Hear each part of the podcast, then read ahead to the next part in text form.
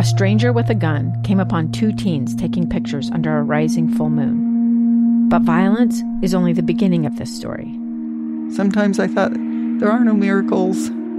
Yeah, there are, and this is a big one. I'm Amy Donaldson, and I've spent my career talking about how lives are undone by violence. The Letter is a podcast about how lives are remade. Follow The Letter at theletterpodcast.com or wherever you get your podcasts. Utah's best athletes count on flexibility, speed, strength. And the Jazz pick up their 22nd assist. So they count on University of Utah Health. Real Salt Lake puts this game away. And so can you. Leading doctors, a world-class environment, award-winning innovation, care to be great. 14 unanswered by the Utes. University of Utah Health, caring for Utah's best and yours. Schedule your appointment now at uofuhealth.org slash care to be great. Welcome back into the Crimson Corner podcast. It's powered by KSLSports.com. I'm your host, Trevor Allen, and I am really excited to catch up with our next guest as we're making the rounds through all of the newcomers for Utah basketball. We, we talked to a guard who uh, actually committed pretty early when he went into the portal. Craig Smith got the job. He was actually one of the first ones to commit, uh, and that is former Cincinnati guard Gabe Madsen. Gabe, how are you? Doing great, man. Good to be on here. You ended up playing a couple of games with the Bearcats yep. and then chose to shut it down because, for COVID reasons or whatever it is. But yeah. obviously, it's a personal thing. But how hard of a choice was it for you to sit out the rest of the season?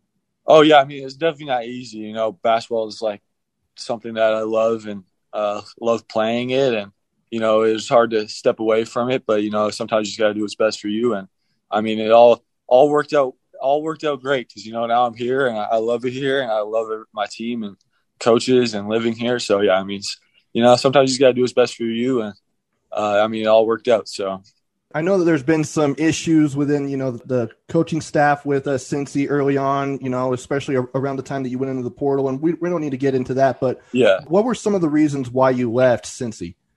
Oh, I mean, um, you know, obviously we could go like into some other things, but um, you know, I got nothing to respect for those coaches and stuff. And obviously, we got Coach Morris here, and you know, that's my guy. I love him. Um, but you know, I got nothing to respect for those coaches, and I never wanted that to happen. You know, for Coach Brannen or anything. That was never the intention or anything like that. I just had to like focus on myself, and you know, uh, it wasn't exactly what what I thought I wanted. Um, you know, and uh, it was just you know, COVID obviously made everything a little bit more difficult, and um, you know, so I just had to step away from the program and uh, kind of, you know, do do what was best for me. You know, so because at the end of the day, that's the most important thing. And you know, I gotta. And like I said, I mean, it all ended up working out because now I'm, you know, back at it. I'm loving it here, and you know, so this is like best case scenario here. So yeah. So when you went into the portal, walk us through that process of how you ended up at Utah. Yeah, I mean, uh, uh, so I opted out like right after the season. Um, and, you know, it was pretty hectic at first, you know, a lot of coaches calling and whatnot. But, you know, this time around, I kind of knew more of what I was looking for. And so I didn't, you know, I was telling coaches no early on, not wasting time, um, kind of because I knew I was looking for, kind of already having to go through it. And I think that's something that's beneficial too, that first time around, it's hard to know exactly what you're looking for. I mean, it's like one of the few things in life where you have to make a decision um, that's not not permanent, but temporary for a long time, where you uh, you don't actually get experience and know what you want. Um, so, yeah, I mean, it's it was nice this time around having to know what I kind of more of what I was looking for and what meant what meant the most to me, and um, yeah, so it was it was pretty quick, and you know, I, I once I found what I was looking for, there was no point in really waiting. So when you actually committed, Coach Morris was still with the Bearcats, so yeah. he wasn't a reason why you went to Utah. What was no, the reason? Yeah, yeah. I mean, it was just you know I really like the the talks I've had I had with the coaches, and I already had a, a pretty good relationship with uh, Coach Peavy. Um, from first time around, he recruited me a little bit at Utah State, um, and they recruited me a little bit uh, right out of the portal at when they were at Utah State still, and then they got the job. So I at, at Utah, so I, I already had a good relationship with them, and you know, uh, uh, you know, uh, the Pac-12 is more of my style, I'd say, playing, and their their style of playing at like the team, and it's just fit me really well. So you know, there's no point really waiting, and I, you know, and then I get to live out in Salt Lake City, so that's even uh, uh, added bonus. So. When you were uh, in the portal and you were going through all your options, especially when, when you initially went in there, did you ever think in your wildest dreams that you would end up at Utah? Because I, I know you probably had a bunch of different offers.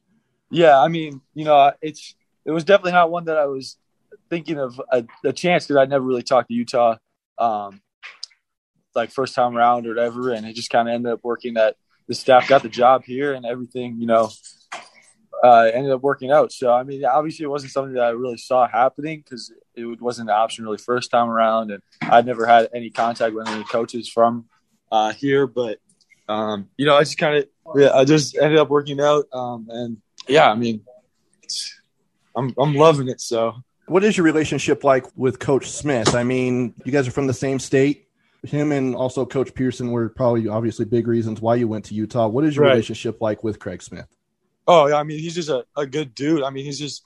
I remember when we were talking, he was just like, like when he was recruiting me, he's like, uh, so many people have told us, well, we've had like, well, we've been co- our coaching staff together. They've told us that you know you guys are just normal people, and I mean that's is very true. I mean you can just like they have their lives outside of basketball, and and uh, it's not just all basketball. With them, you can talk about other things with them, and you know I really like that. So like, uh, and he's and then on the court, it's just like he's honest with me, and uh, he encourages me and and tells me when I'm you know need to do something better, and you know I love that. So somebody who's honest with you, and you know uh, and then off the court, you just can talk to them about other things. And basketball is nice too. So we don't have a ton of film from your college days, uh, right. you know, in your first year. But for fans out there who are trying to get to know you a little bit more, who is Gabe Madsen, not only on the court but off the court?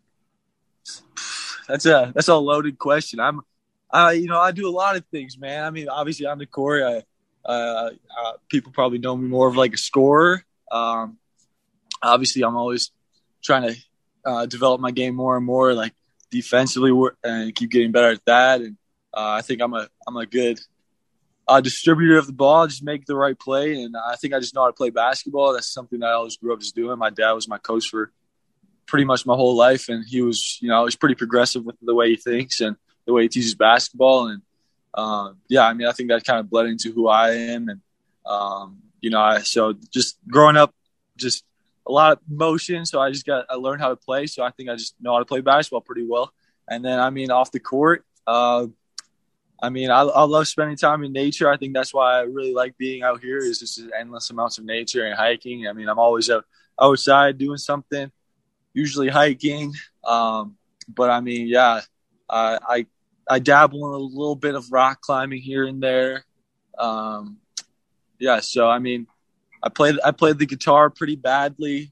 Um, I mean, yeah, I mean, I just I, I like to not be just you know just a basketball player. I like to do other things. So um, I think that's important in life to be able to you know someday basketball's come going to come to an end, and uh, I'm gonna have to have other things that I like to do. So I think that's good to have a start at this age, and you know, so I I do many other things.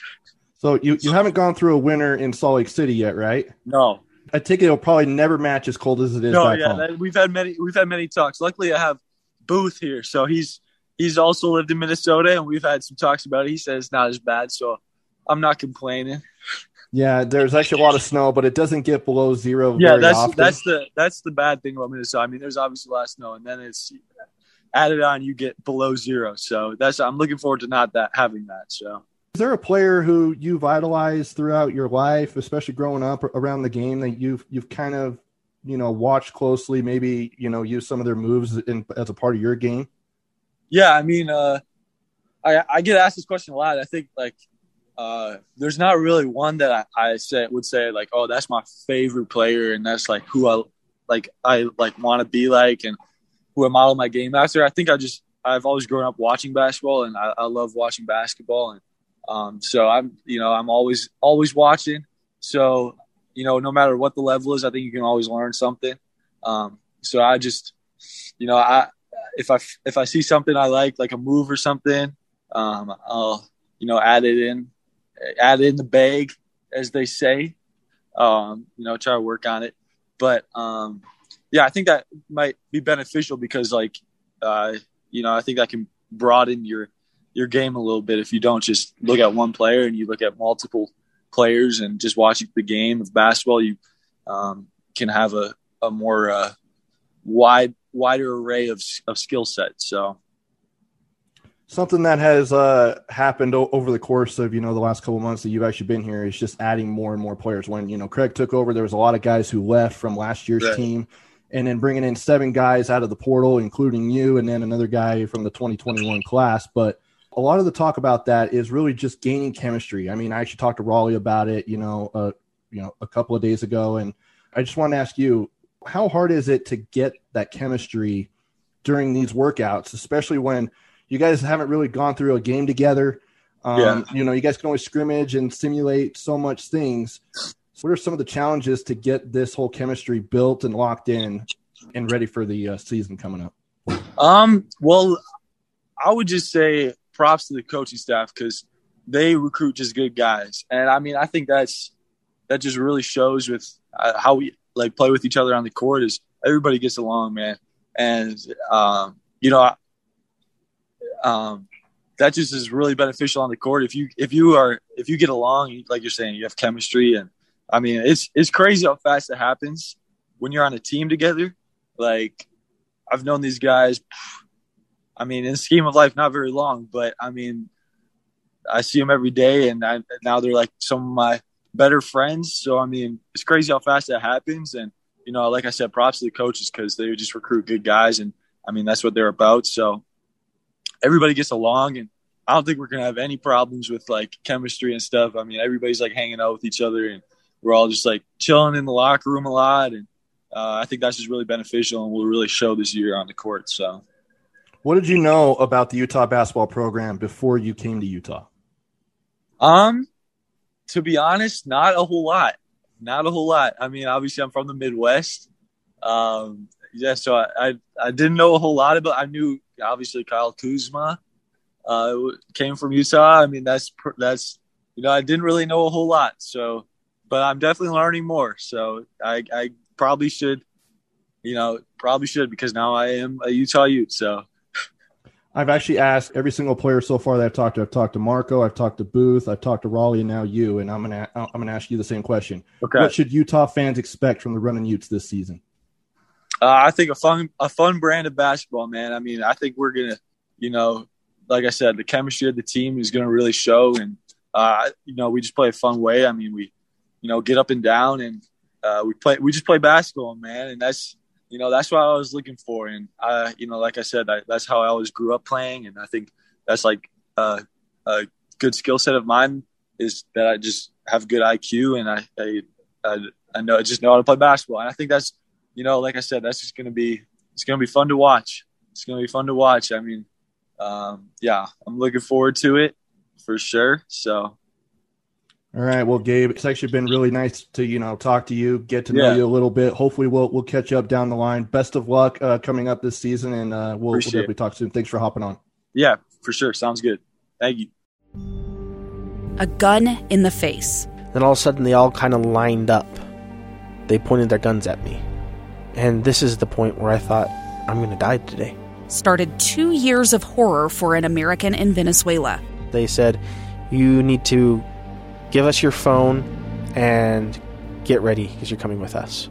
I'm Becky Bruce, and I spent a year researching and piecing together Josh and Tammy Holt's story about their ordeal in a notorious prison.